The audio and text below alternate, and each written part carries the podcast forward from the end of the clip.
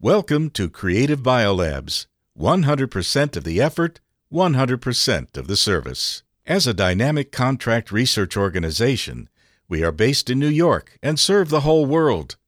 Our seasoned scientists are skilled in antibody discovery, antibody engineering, and biomanufacturing solutions. Hello. Today I am very glad to have you to share the knowledge of high DAR ADCs. Can you give us a brief review about ADCs? And the mechanism of action when ADCs work in vivo? Thank you for having me here today. ADCs for oncology applications are chemotherapeutic agents, designed to selectively deliver cytotoxic drug payloads to neoplastic tissues. Its main components include antibodies, linkers, and small molecule cytotoxic drugs. These agents target cells that are characterized by surface presentation of tumor-associated antigens, that are recognized by the antigen-specific domains of antibodies. Then these agents could selectively kill tumor cells, with the cytotoxic drug payloads. According to recent research publications, it seems that lots of chemotherapeutic agents can be evaluated as payloads for ADC therapeutics, is that right? Not exactly. Although a variety of clinically validated chemotherapeutic agents with different biological mechanisms of action have been evaluated as payloads for ADC therapeutics, such as vinblastine, methotrexate, doxorubicin. Only a few classes of highly potent anti-tumor agents have shown clinical efficacy in an ADC format. Well, that is really a bad news. What do you think are some of the reasons that prevent some chemotherapeutic agents to be effective in an ADC form? There are many reasons. For example, the efficacy of ADC therapeutics depend on their physicochemical properties, which directly relates to drug-antibody ratio, or DAR. If the DAR is too low, the antibody carrying efficiency is low. If the DAR is too high, the body will recognize it as a foreign body and remove it quickly.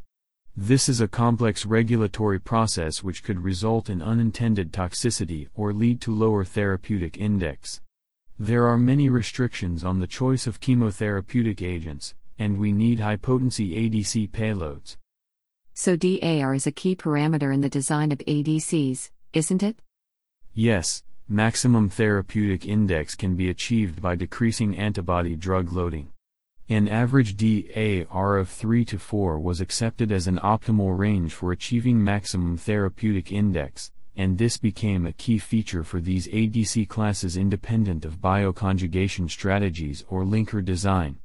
When payloads have ultra-high potency, the ADC DAR is typically limited to 2.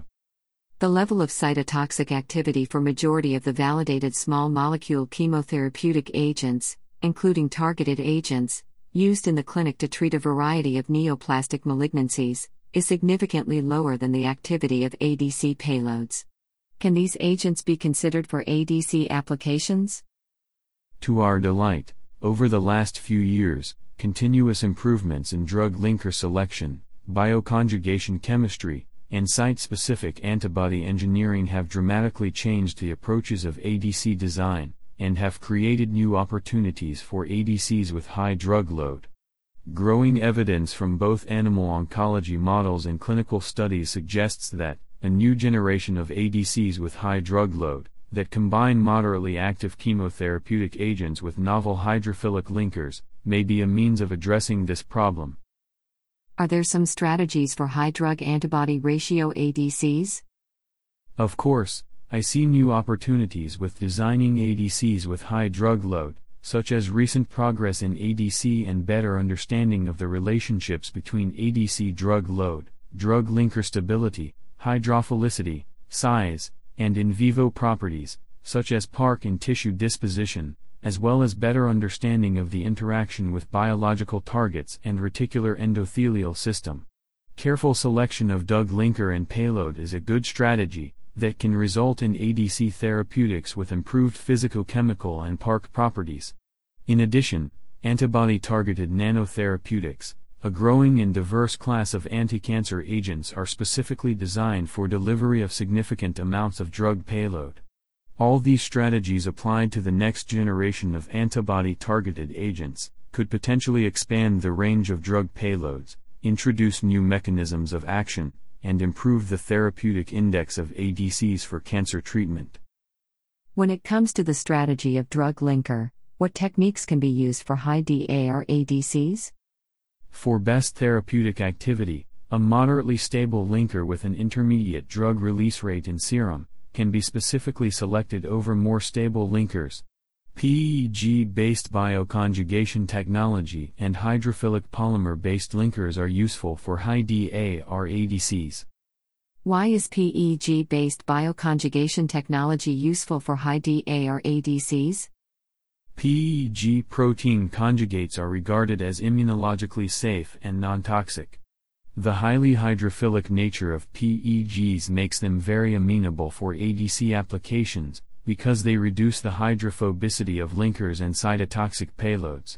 For example, in the company Immunomedics high-loaded ADC technology, the hydrophobicity of the highly insoluble payload SN38, a DNA topoisomerase I inhibitor, is reduced with adding a short PEG moiety in the drug linker.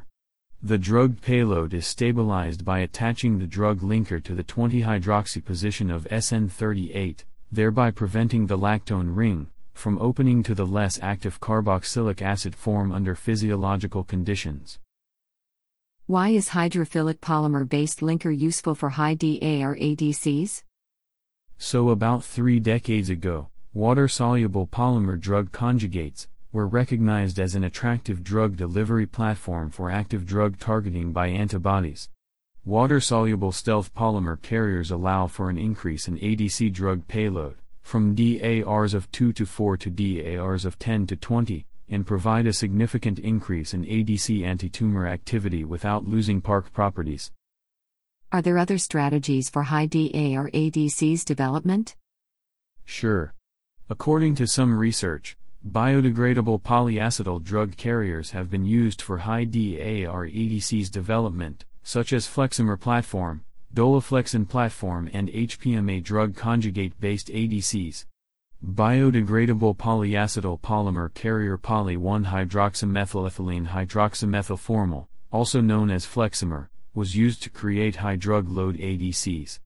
The high hydrophilic nature and polyvalency properties of the Fleximer polymer can reduce the hydrophobicity associated with high DAR ADCs, and thus overcome the limitations of direct ADCs by permitting high drug loading, with a variety of payloads without compromising the physicochemical and PARC properties of the ADC. The polymer backbone has several hydroxy groups suitable for further modification, and can be used to accommodate a high drug load.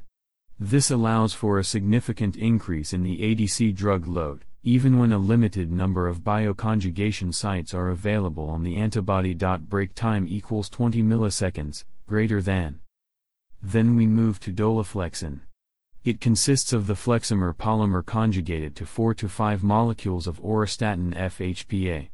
It was designed to create high-loaded ADCs with oristatin FHPA, which is a novel, synthetic analog of the natural product dolastatin 10. A conventional conjugation approach was using cysteine residues, which can move up the DAR to 12 to 15. Then finally, HPMA-based ADCs were developed for the treatment of B-cell non-Hodgkin's lymphomas and tested in preclinical models. Epirubicin is a clinically validated chemotherapeutic agent with sub-micromolar potency. It was incorporated onto HPMA polymer carrier by a controlled living polymerization technique, resulting in a well-defined, high-loaded, polymer drug conjugate functionalized with terminally mylimido groups for cysteine conjugation. Sounds exciting. These biodegradable polyacetyl drug carriers are very useful for delivering more payload. Is antibody-targeted nanotherapeutic a very attractive targeted delivery carriers for small molecule cytotoxic drugs? Definitely. Antibody-targeted nanotherapeutics are a diverse class of therapeutic agents that combine active tumor targeting with antibodies, antibody fragments, or alternative protein-based recognition scaffolds. These therapies can use a wide range of drug delivery systems or nanocarriers, such as liposomes, water-soluble polymer drug conjugates, polymeric nanoparticles, polymeric micelles, carbon nanotubes, just to list a few. Targeted nanocarriers have been developed for delivery of a variety of macromolecular agents, such as proteins, oligonucleotides, siRNA, mRNA, and other emerging gene therapy products. So nanotherapeutics can also carry significant amounts of payload, a few to dozens, of molecules per construct, in the case of water-soluble polymer drug conjugates, and hundreds of thousands of drug molecules per nanoparticle in the case of liposomes. Several non-targeted nanotherapeutics were approved for cancer treatment, and include the 7 liposomal formulations. Thank you for sharing these insightful knowledge. At the end, could you summarize for us high DAR ADCs? Yeah. Emerging technologies and innovative approaches to create a new generation of high drug-loaded ADCs are transforming the current ADC playing field. New generation, high-loaded ADCs have demonstrated good physicochemical properties, excellent PARC profiles, superior efficacy in low target expressing tumors, and acceptable tolerability.